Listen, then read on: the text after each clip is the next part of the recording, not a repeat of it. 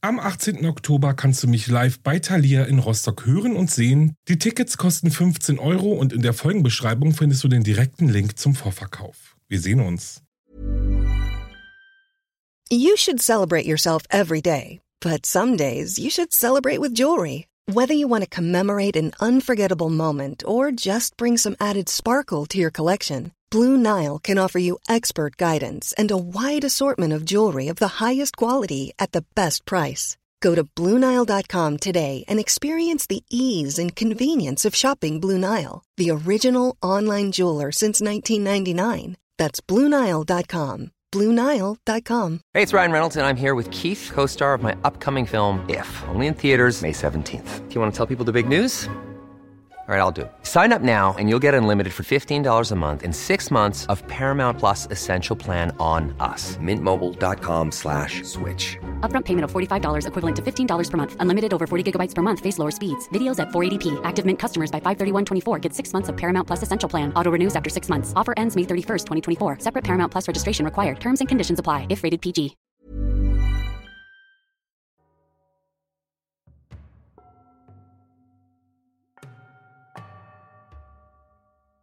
Hallo und herzlich willkommen. Ich bin Alex und das hier ist mein Podcast über wahre Verbrechen.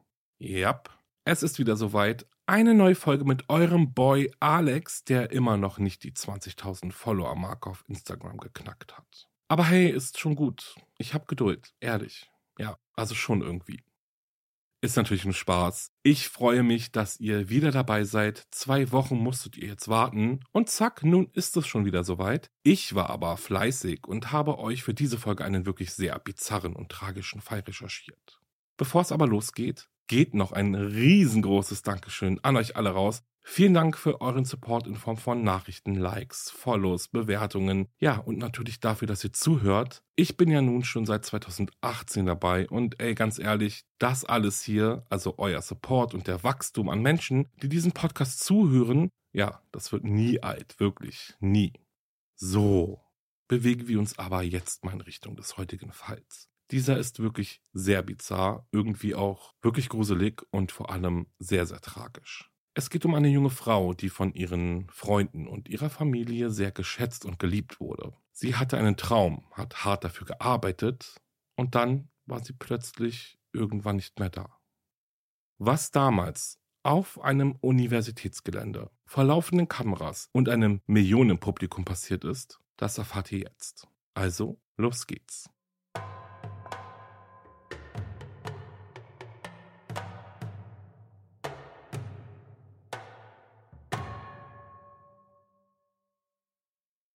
Der junge Mann sah die Reporterin hinter der Kamera an, als sich sein Gesicht vor Schreck verzog.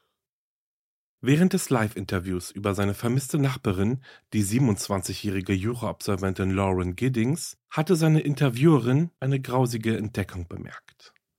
Die Polizei hatte soeben menschliche Überreste auf dem Parkplatz des Gebäudes gefunden, in dessen Nähe Lauren wohnte. Der junge Mann schien vor Entsetzen zu erstarren, als ihn die Realität allmählich einholte. Es war noch nicht bestätigt worden, dass es sich bei der Leiche um Lauren handelte, aber Lauren war bereits seit vier Tagen nicht mehr gesehen worden und die Zeichen um sie standen nicht gut. Kopfschüttelnd sagte der junge Mann der Reporterin, dass er sich einen Moment setzen müsse. Wie sich später herausstellte, war der junge Mann aber nicht darüber schockiert, dass Lauren tot war. In Wirklichkeit war er schockiert, dass ihre Leiche gefunden worden war, obwohl er alles getan hatte, um sie zu beseitigen. Auch wenn die Reporterin es zu diesem Zeitpunkt noch nicht wusste, sollten diese Aufnahmen berühmt werden, denn sie zeigten den Moment, in dem ein Mann erkannte, dass er nicht mit einem Mord davongekommen war.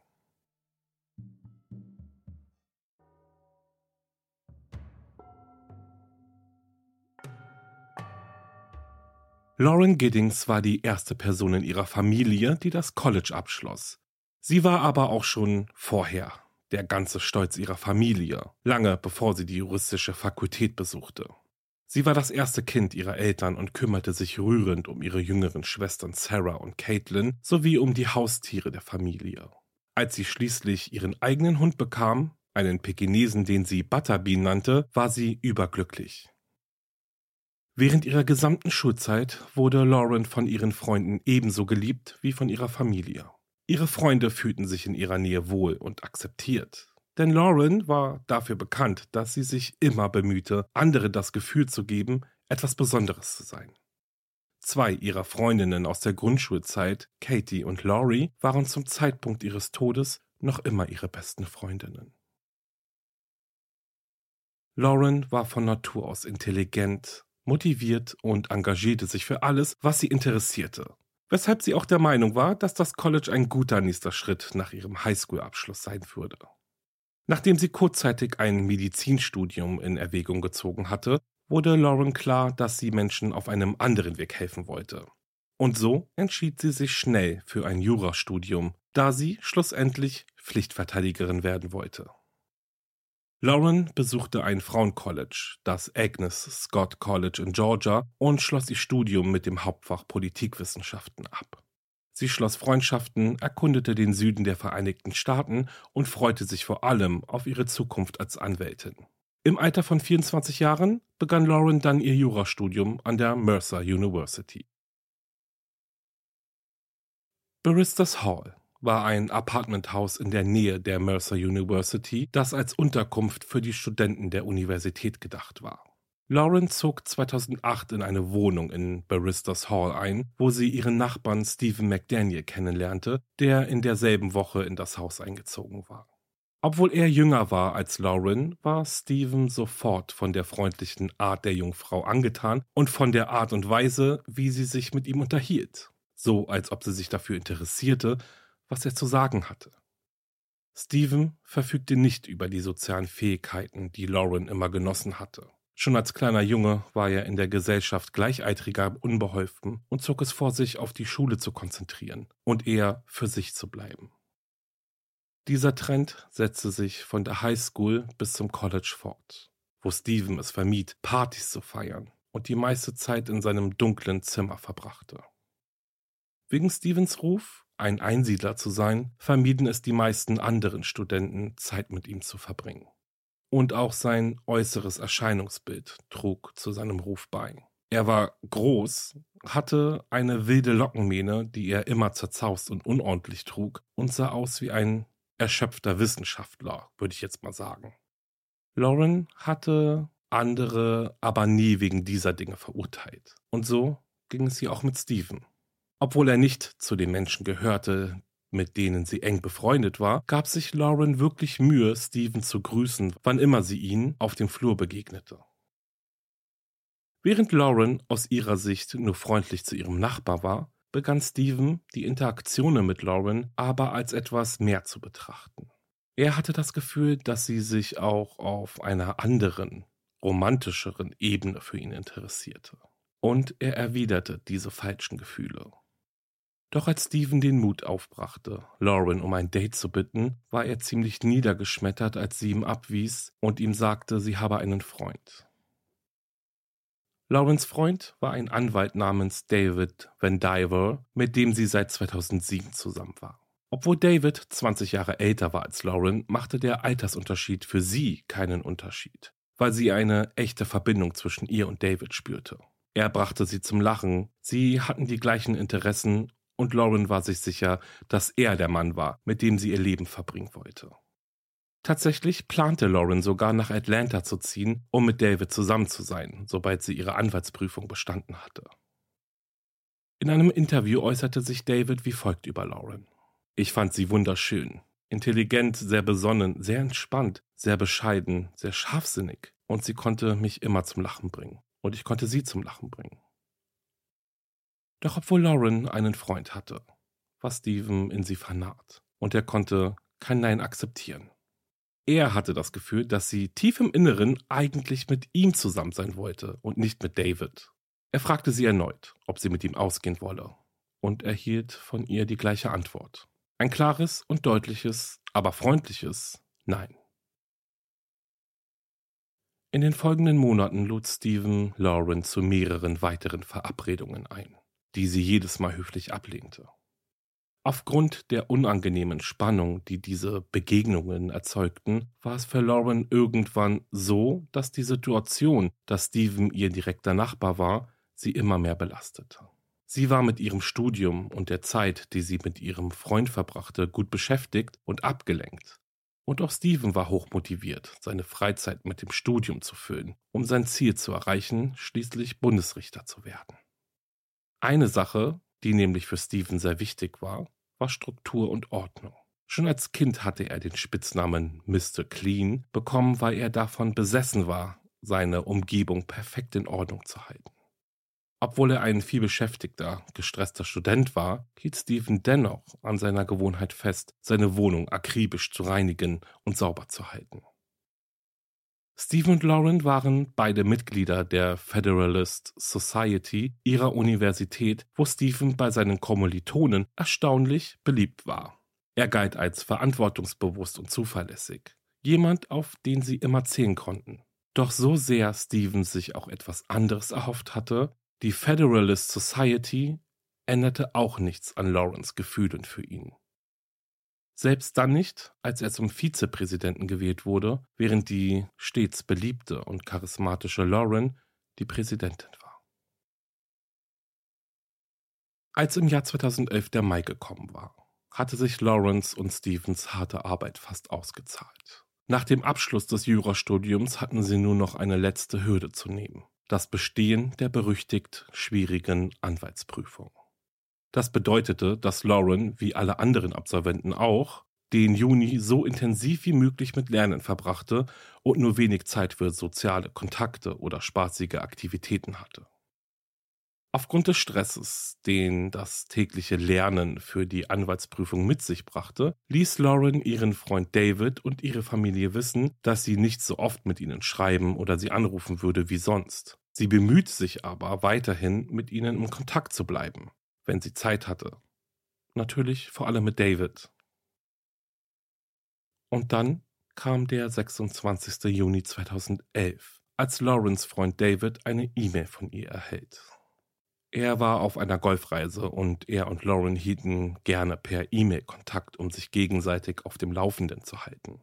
Nachdem er aber diese E-Mail von Lauren erhalten hatte, machte sich David Sorgen um seine Freundin und um ihr Wohlergehen. Zu Beginn der E-Mail teilte sie David mit, dass sie gerade ein unangenehmes Gespräch mit einem Freund gehabt habe, bei dem ihr eine Reihe unangenehmer Fragen über ihre Beziehung zu David gestellt worden seien. Lauren gab nicht an, wer der Freund war, sondern nur, dass das Gespräch aufdringlich und seltsam gewesen sei. Dieses Detail allein hätte nicht ausgereicht, um David zu beunruhigen, aber Lauren erzählte ihm weiter, dass am Donnerstagabend jemand versucht hatte, in ihre Wohnung einzubrechen während sie sich dort aufhielt. Laut David schien Lauren ihrem Tonfall in der E-Mail nachzuurteilen, nicht ernsthaft besorgt über den möglichen Einbruch zu sein. Doch als David Laurens E-Mail mehrmals gelesen hatte, war er bereits im Begriff, einen Flug nach Georgia zu nehmen, um bei ihr zu sein.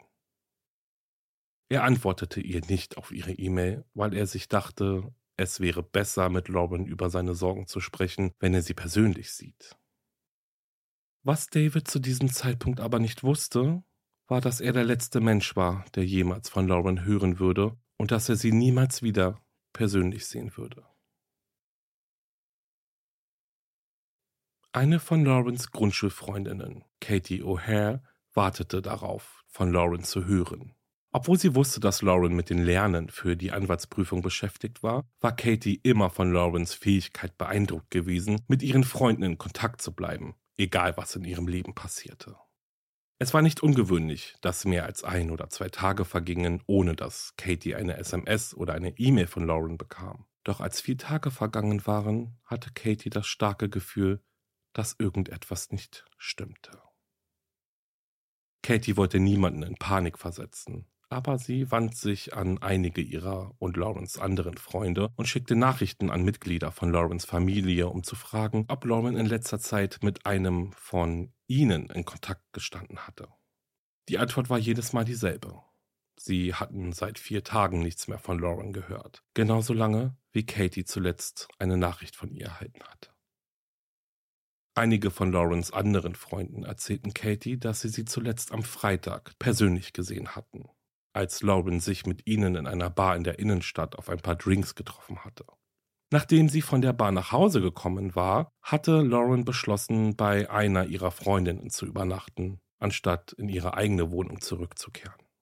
Weiter erinnert sich diese Freundin daran, dass sie Lauren kurz nach dem Aufwachen am nächsten Morgen, es war der Samstag danach, gesehen habe, bevor sie in den örtlichen Country Club ging. David hatte Lauren eine Eintrittskarte für den Country Club in Macon geschenkt, damit sie sich in ihrer Freizeit dort entspannen und etwas schwimmen gehen konnte. Nachdem sie also den Tag im Country Club verbracht hatte, ging Lauren gegen 18.30 Uhr in ein Restaurant, um sich ihr Abendessen zu besorgen. Laurens E-Mail an David wurde am nächsten Tag, also am Sonntag, abgeschickt. In ihren Gesprächen mit Lawrence besorgten Freunden und Familienangehörigen fand Katie schnell heraus, dass die E-Mail an David das letzte Mal war, dass jemand Lauren gesehen oder von ihr gehört hatte. Eine von Laurens jüngeren Schwestern, genauer genommen Caitlin, war genauso besorgt wie Katie. Caitlin rief Ashley Moorhouse an, die in Lawrence Kurse an der juristischen Fakultät war und zu einer engen Freundin von Lauren an der Universität geworden war. Wie die anderen hatte auch Ashley in den letzten Tagen nichts von Lauren gehört und stimmte zu, dass das Schweigen untypisch für ihre Freundin war. Ashley sagte Caitlin, dass sie zu Laurens Wohnung fahren würde, um nachzusehen, ob es ihr gut ginge, und war kurz erleichtert, als sie einen 2004er Mitsubishi Galant auf dem Parkplatz sah, was Laurens Auto war. Sie war also zu Hause, dachte Ashley sich.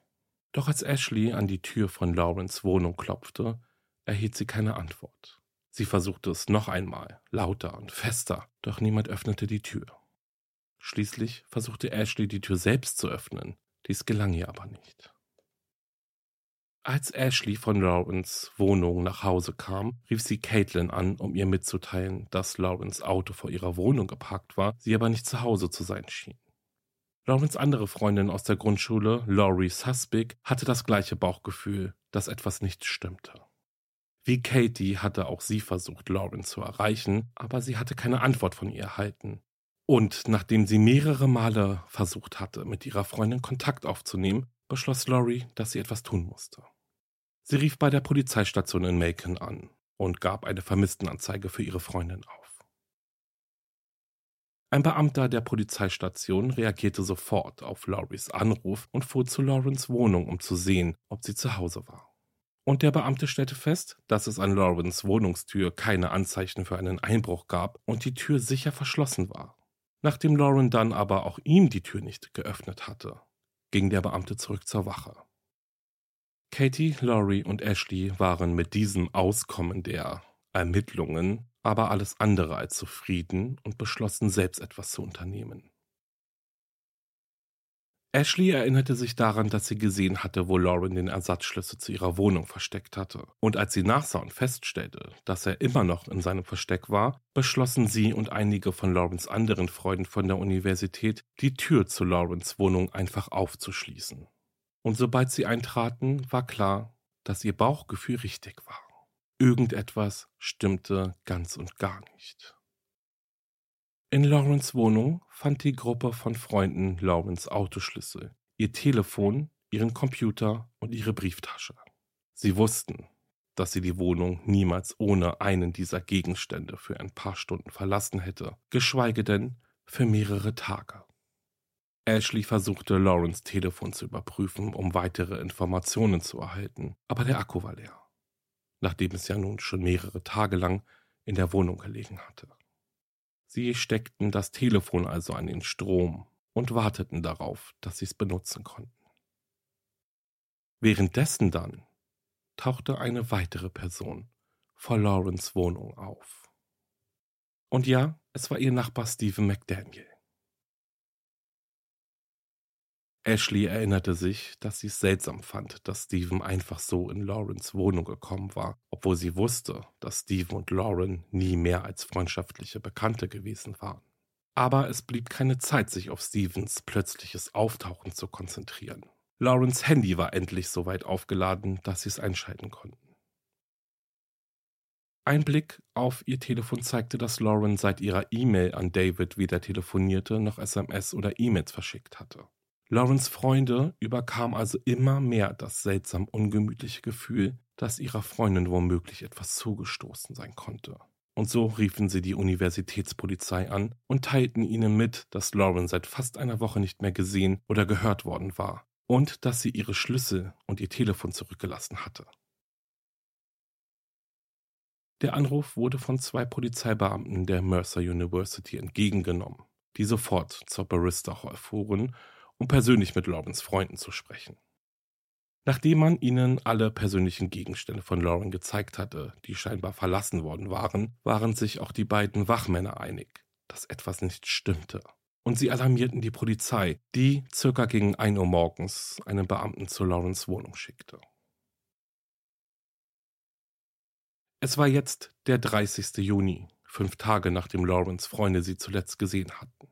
Zusammen mit Lawrence Freunden durchsuchten die drei Polizeibeamten den Rest von Lawrence Wohnung sowie die nahegelegene Bibliothek nach auch nur der kleinsten Spur, die zu ihrer Freundin führen konnte. Die Suche aber war erfolglos, so als hätte sich Lauren einfach in Luft aufgelöst.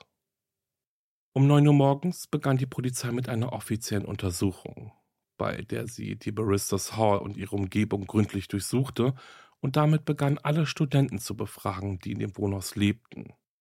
Und noch während die Bewohner von Baristas Hall befragt wurden, durchsuchten zwei Beamte die Umgebung des Wohnkomplexes in der Nähe der Mülltonnen, als sie einen starken Geruch wahrnahmen. Beide Ermittler erkannten den Geruch sofort.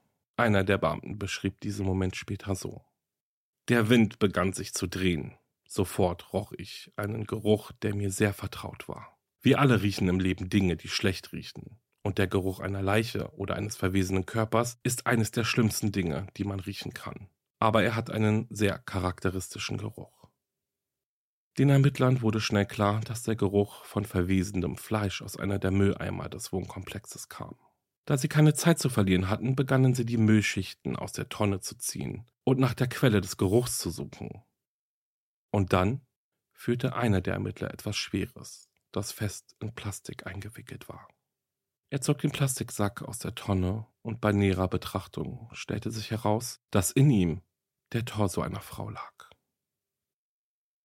Obwohl es keine Möglichkeit gab, die Leiche zu identifizieren, wussten die Ermittler, dass dieser Fund kein Zufall sein konnte.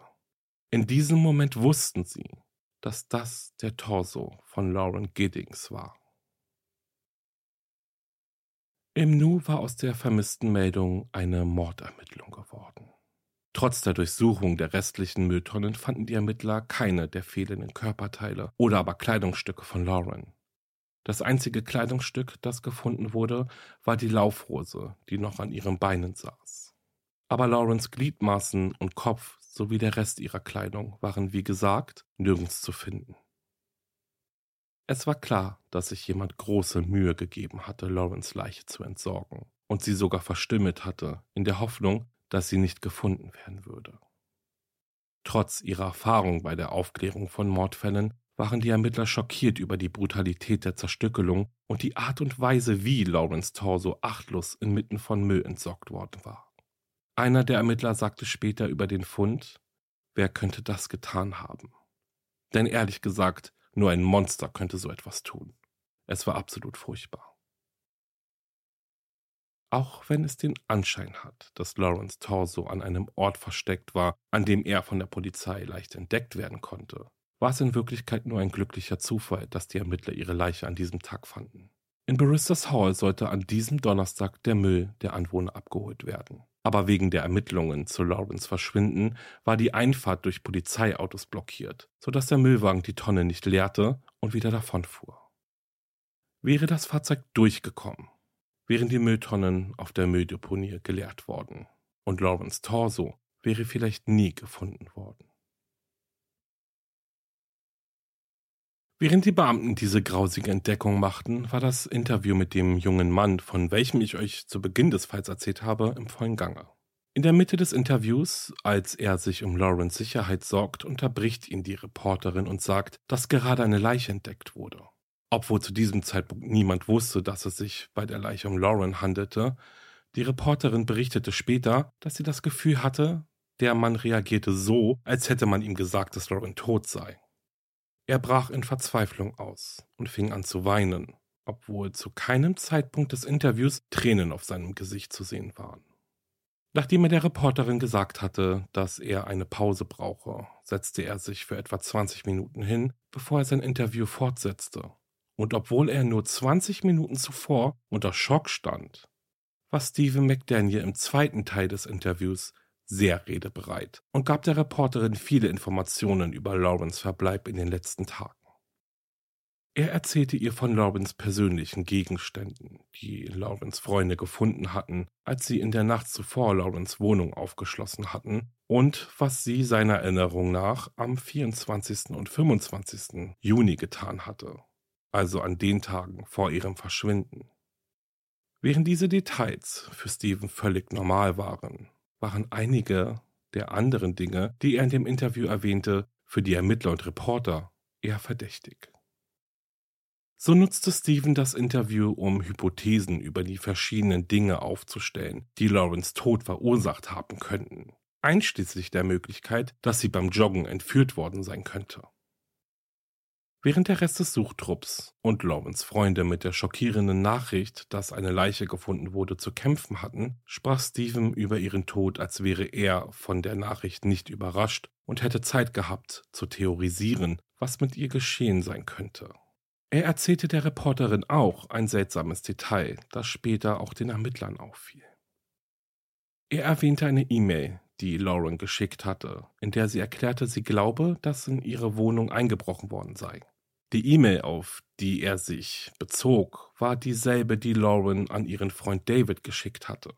Aber Stephen hatte eigentlich keine Möglichkeit, den Inhalt der E-Mail zu kennen. Es sei denn, er hätte die Nachricht irgendwie auf ihrem Telefon oder Laptop gelesen. Da die Ermittler nun davon ausgingen, dass Lauren ermordet worden war, verschwendeten sie keine Zeit damit, eine Durchsuchung durch die Wohnungen aller anderen Bewohner anzufordern. Alle Bewohner von Barristers Hall waren schockiert und traumatisiert von dem schrecklichen Fund und zögerten nicht, der Polizei so viel Hilfe wie möglich zu leisten. Es gab jedoch einen Bewohner, der zögerte. Und es war Stephen McDaniel.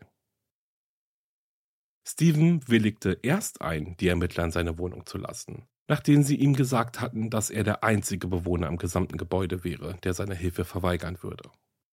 Schlussendlich also willigte Stephen der Durchsuchung ein, und so betraten die Ermittler seine Wohnung gegen 1.30 Uhr am Nachmittag und bemerkten als allererstes seine beunruhigende Waffensammlung.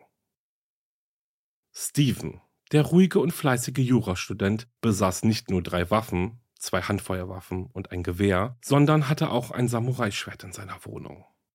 Obwohl er alle vier Waffen legal besitzen durfte, erregten sowohl der unerwartete Fund des Torsus als auch Stevens Widerwillen, die Ermittler in seine Wohnung zu lassen, einen ordentlichen Verdacht.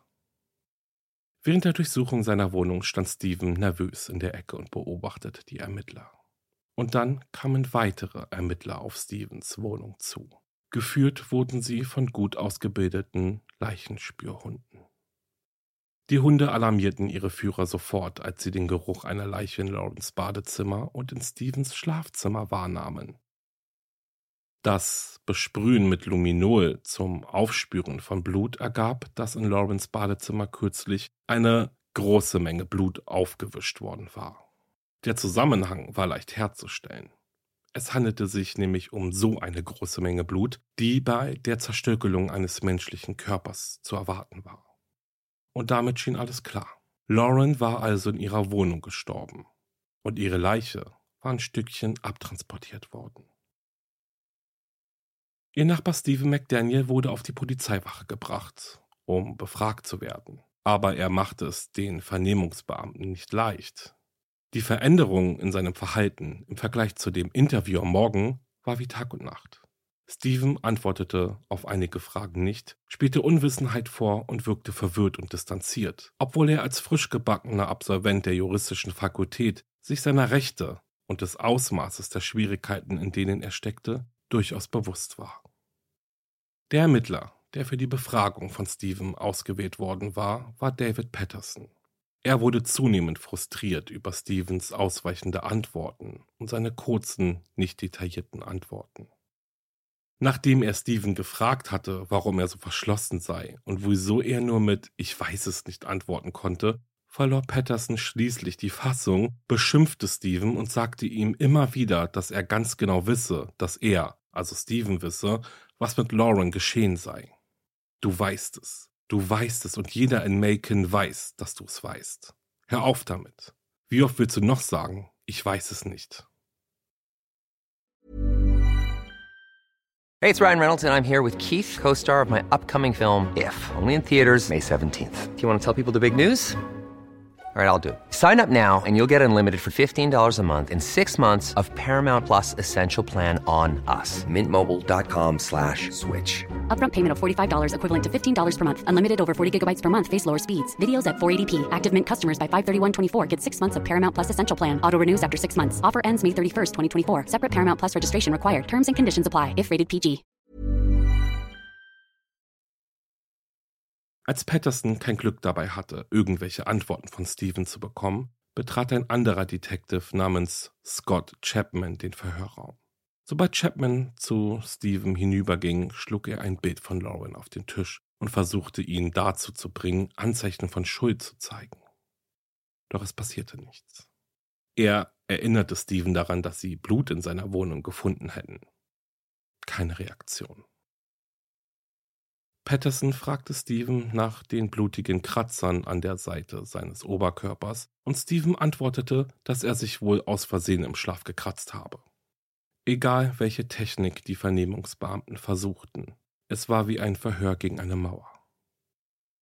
Schließlich, um kurz nach eins in der Nacht, kam ein dritter Detective namens Carl Fletcher zum Verhör hinzu. Fletcher hatte Erfahrungen mit Mordfällen und begann Steven willkürliche Fragen zu stellen, um ihn zum Reden zu bringen. Er fragte nach Stevens Haarschnitt, welche Zahnpasta er bevorzugte und welche Datingseiten er benutzte. Schließlich versuchte Fletcher an Stevens Ego zu appellieren, indem er ihn bat, sein Wissen aus dem Jurastudium zu nutzen, um den Mord an Lauren aus der Perspektive eines Anwalts zu betrachten. Warum würde ein Mörder Stunden damit verbringen, Laurens Leiche zu zerstückeln, anstatt vom Tatort zu fliehen? Deutet das darauf hin, dass der Mörder ein Fremder war oder jemand, der Lauren kannte? Doch selbst diese Fragen brachten Steven nicht dazu, weitere Informationen preiszugeben. Er rührte sich nicht. Fletcher stellte Steven wieder Fragen, die scheinbar nichts mit dem Mord an Lauren zu tun hatten. Und an einem Punkt brachte er ihn dazu zuzugeben, dass er noch Jungfrau sei und sich verpflichtet habe, keine sexuelle Beziehung zu haben, bevor er verheiratet sei. Obwohl, und das wusste Stephen offenbar nicht, bei der Durchsuchung seiner Wohnung mehrere Kondome gefunden worden waren.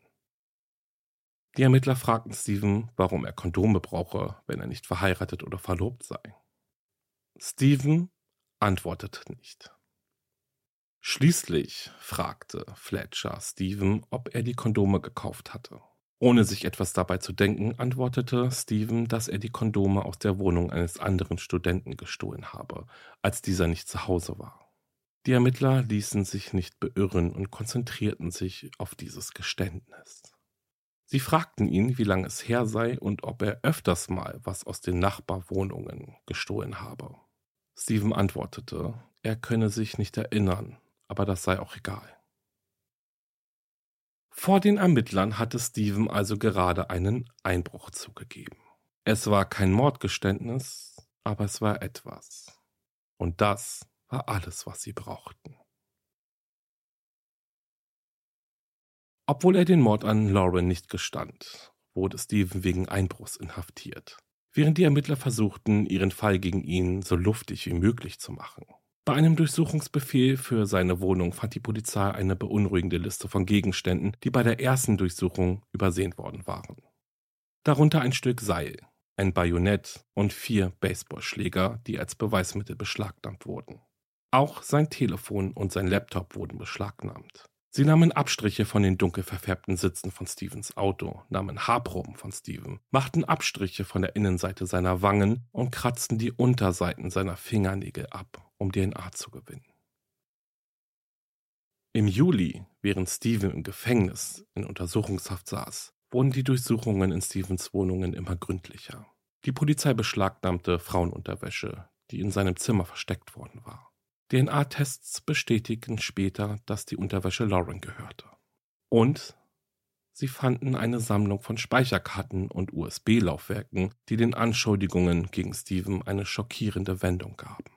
Die beunruhigenden Informationen, die die Computerspezialisten entdeckten, hatten zwar nichts mit dem Mord an Lauren zu tun, stattdessen aber enthielt der USB-Stick mehr als 50 pornografische Bilder von Kleinkindern.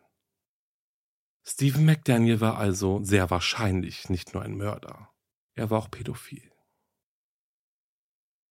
Die Durchsuchung von Stevens Computer half den Ermittlern, Stevens Motiv für den Mord an seiner jungen Nachbarin zu entschlüsseln. Sein Suchverlauf zeichnete das Bild eines Mannes, der zutiefst von ihr besessen war. Er sah sich wiederholt ihr Twitter-Profil an, suchte im Internet nach dem Begriff Naked Lauren Giddings und war wie besessen auf der Suche nach so vielen Informationen wie möglich über Lauren.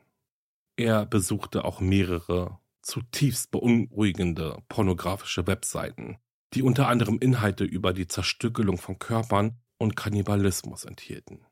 Doch eine bestimmte Internetrecherche war vernichtender als alle anderen. An dem Tag, an dem die Suche nach Lauren begonnen hatte, hatte Steven Folgendes in seine Suchmaschine eingetippt. Wie kann man den Suchverlauf dauerhaft löschen? Es war der 2. August 2011, als die Polizei Steven offiziell des Mordes an Lauren beschuldigte. Im Haftbefehl verwiesen sie auf zusätzliche Beweise, die belegen würden, dass Stephen Lawrence Mörder war.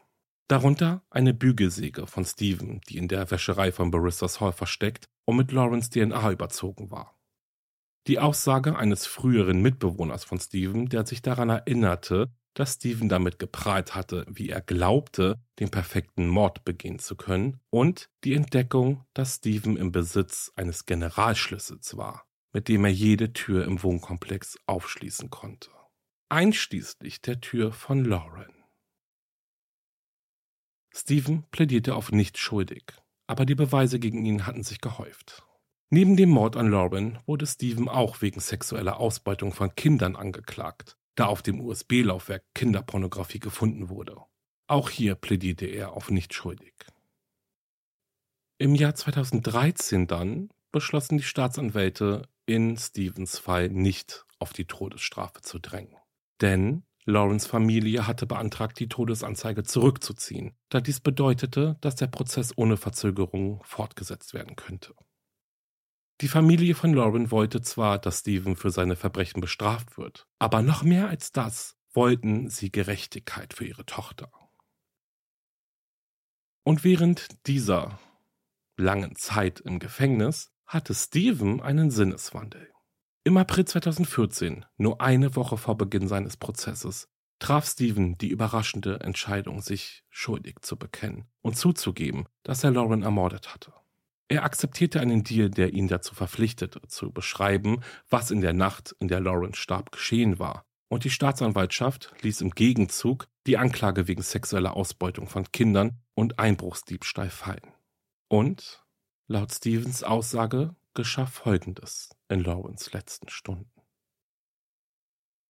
Es war 4.30 Uhr am Morgen, als Steven sich in Lawrence Wohnung schlich, die er mit dem Generalschlüssel aufschloss, den die Ermittler in seinem Besitz gefunden hatten.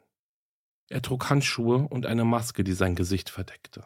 Steven betonte, dass er Lauren nicht sexuell belästigt habe, sondern sie stattdessen schweigend beobachtet habe, während sie schlief. Zuvor, und das ist so verstörend, sage ich euch, hat er einige Videoaufzeichnungen von der schlafenden Lauren gemacht, die er durch ihr Schlafzimmerfenster gemacht hat. Und wenn ihr euch das Video ansehen möchtet, dieses verlinke ich euch in der Folgenbeschreibung, neben anderen Videos noch. Auf jeden Fall, es ging dann so weiter, dass Lauren wach wurde, als Steven versehentlich auf eine knarrende Bodendiele trat und sie geriet sofort in Panik und forderte ihn auf, ihre Wohnung zu verlassen. Anstatt aber zu gehen, begann Stephen Lauren auf dem Bett und dann auf dem Boden zu würgen, bis sie erstickte. Dann legte er ihre Leiche in die Badewanne und ging für den Rest des Tages in seine eigene Wohnung zurück. Am späten Sonntagabend kehrte er mit seiner neuen Metallsäge in Lawrence Wohnung zurück, um sie zu zerstückeln. Er entsorgte ihren Torso in dem Müllcontainer, welcher vor dem Wohnkomplex stand. Lawrence Gliedmaßen und ihr Kopf wickelte er in Müllsäcke und entsorgte diese dann in verschiedenen Mülltonnen auf dem Campus der Universität. Wenn Stephen McDaniel sich im Gefängnis gut fühlt, wird er im Jahr 2041 im Alter von 55 Jahren auf Bewährung entlassen. Obwohl er den Mord an Lawrence zugegeben hat, hat er nie das Motiv für seinen brutalen Angriff auf sie preisgegeben oder Reue dafür gezeigt, dass er das Leben einer geliebten, intelligenten und freundlichen jungen Frau beendet hat, die nie etwas anderes als nett zu ihm gewesen war. Bis heute ist der Rest von Lawrence Leiche nicht gefunden worden.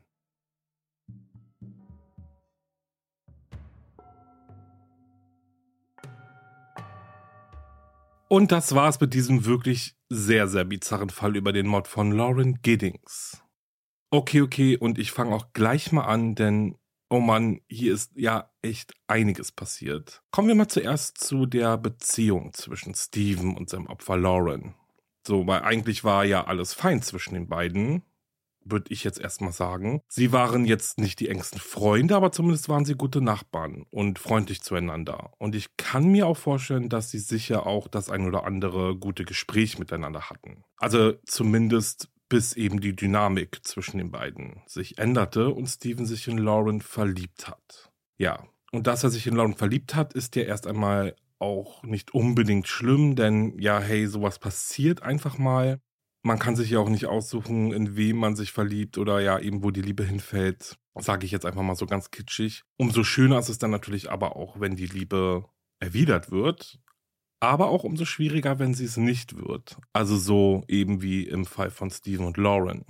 Nun hat sich dann aber Stevens Verliebtheit über die Zeit, die er und Lauren auf dem College waren und nebeneinander wohnten, zu ja einer Besessenheit entwickelt. Und ich denke, das kann man so mit Sicherheit sagen, denn gesund war das nicht. Steven war so richtig fanat in Lauren und wollte ja schlussendlich auch nicht mehr akzeptieren, dass sie einen festen Partner hatte. Ja, nun lebten die beiden ja auch eine ganze Weile Tür an Tür, so wie man den Informationen in diesem Fall entnehmen kann. Denn diese wirklich sehr brutale und schreckliche Tat ereignete sich ja erst zum Schluss des Studiums. Ja, da stellt sich natürlich die Frage, wieso ist es überhaupt zu der Tat gekommen? Und da stehen wir dann wieder und können größtenteils nur spekulieren, da Stephen McDaniel ja selbst bis heute seine Beweggründe nicht dargelegt hat. Ja, was natürlich auch irgendwo frustrierend ist, weil er hat sich ja für schuldig bekannt. Und warum gibt er dann nicht sein Motiv preis? Also warum redet er nicht darüber, wieso er die Tat begangen hat? Während meiner Recherche bin ich dann auch durch einige Foren und Reddit-Beiträge gescrollt und dort ist die Meinung über Steven und sein Motiv relativ ähnlich. Meist wird er als Loser bezeichnet, der aufgrund seines Aussehens keinen Erfolg bei Lauren und oder anderen Frauen hatte. Auch wird er oft als sogenannter Insel bezeichnet. Und um kurz auf das vielleicht für manche fremde Wort Insel einzugehen, die Inselkultur entstand in den USA, ist so eine Internet-Subkultur, wird sie auch oft bezeichnet, ja, und ähm, bezeichnet im Wesentlichen eine Gruppe von heterosexuellen Männern, die nach eigener Aussage unfreiwillig keinen Sex bzw. keine Beziehung haben, weil sie auf die Frauenwelt nicht attraktiv wirken. Insits folgen aber der Überzeugung, dass sie, genauso wie andere heterosexuelle Männer, die zum Beispiel in einer Beziehung sind, auch das Recht auf Sex und Beziehung haben. Der Frustration über ihren, ich sage mal, Misserfolg bei Frauen wird dann hauptsächlich in Internetforen auf die übelste Art und Weise Luft gemacht. Und dabei sind Frauenfeindlichkeit und Fantasien über brutale Gewalt an Frauen und auch an Männern, die erfolgreicher sind als sie selbst, ja, an der Tagesordnung. Terre de Femme äußert sich auf ihrer Internetpräsenz übrigens so zu dem Thema und ich zitiere einmal. Das Selbstbild von Incels ist geprägt von Selbsthass basierend auf ihrer toxischen Selbstwahrnehmung und ihrer Sexlosigkeit. Die meisten Incels radikalisieren ihre eigene Ideologie durch Selbstmitleid immer weiter und versinken in ihren Weltanschauungen und ihrer eigens kreierten Opferrolle. Weiter heißt es, Ihr Ziel ist es, ein Chat zu werden, ein gut aussehender, sportlicher und im besten Fall erfolgreicher und vermögender Mann. Insits sind der Meinung, dass Frauen früher mit geringwertigeren Männern verkehrt hätten, doch nun seien im Zuge des Feminismus die Ansprüche so ins Unermessliche gestiegen, dass nur ein Chat für Frauen genügen kann. Weil sie keine Kontrolle über Frauen und Frauenkörper haben, fühlen sich Insits in ihrer narzisstischen Männlichkeit gekränkt und bedroht. Ihr toxisches Anspruchsdenken verleitet diese Männer, Frauen vernichten zu wollen, da sie diese nicht besitzen können. Generell werden Frauen in diesem Männerkult entmenschlicht.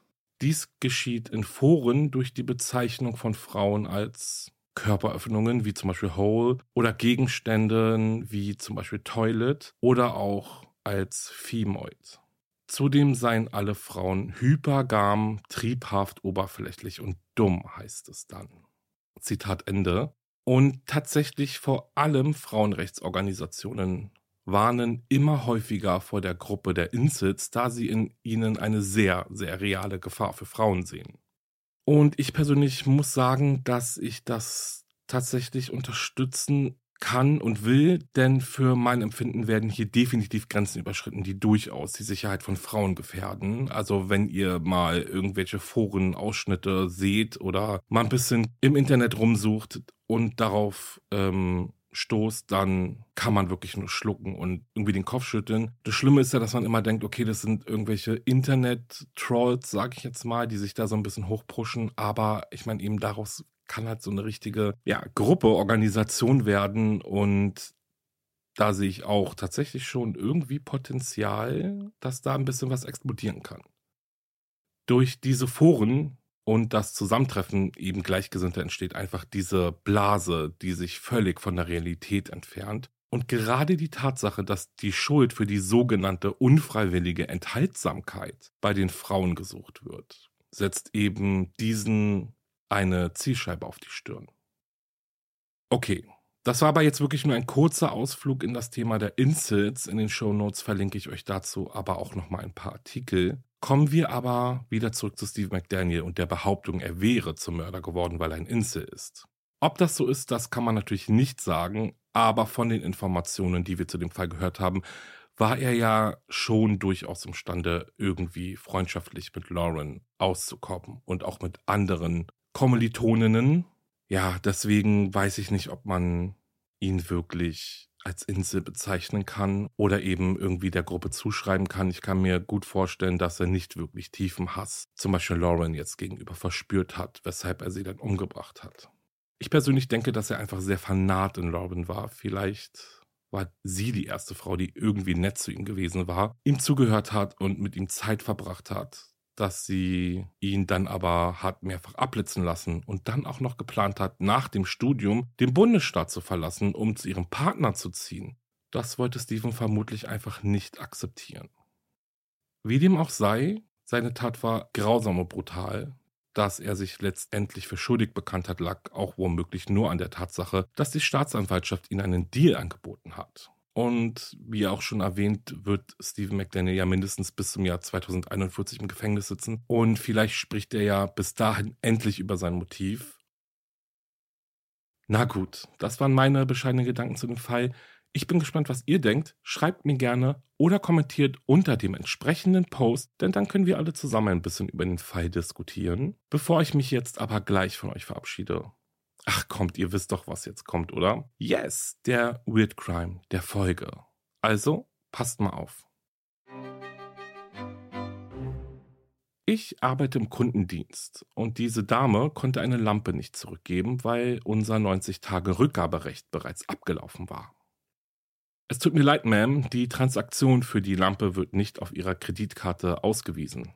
Ist der Kauf schon mehr als 90 Tage her?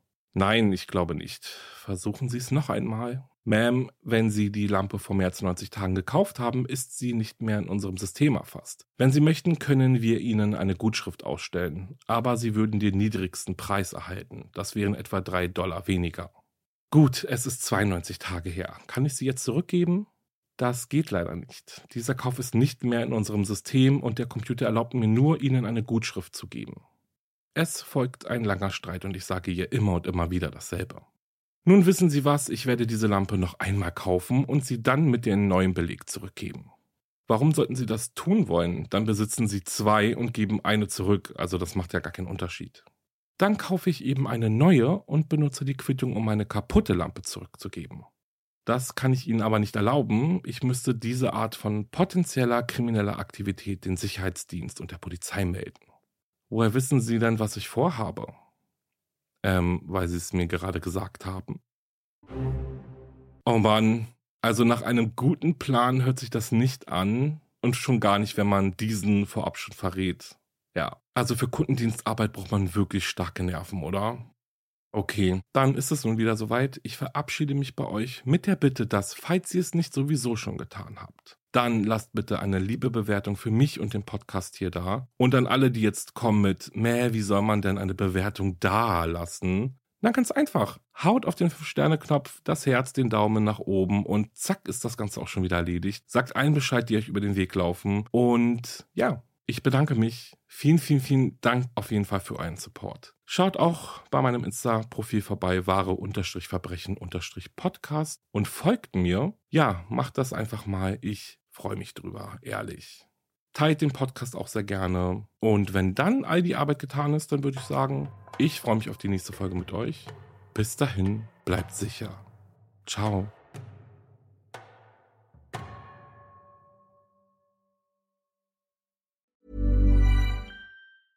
Even when we're on a budget, we still deserve nice things. Quince is a place to scoop up stunning high-end goods for 50 to 80% less than similar brands. They have buttery soft cashmere sweaters starting at $50, luxurious Italian leather bags, and so much more. Plus, Quince only works with factories that use safe, ethical, and responsible manufacturing. Get the high-end goods you'll love without the high price tag with Quince. Go to quince.com/style for free shipping and 365-day returns. Höre jetzt die vierte und alle anderen Staffeln meines True Crime Podcasts Steig nicht ein, exklusiv auf Podimo. Alle Infos findest du in der Folgenbeschreibung.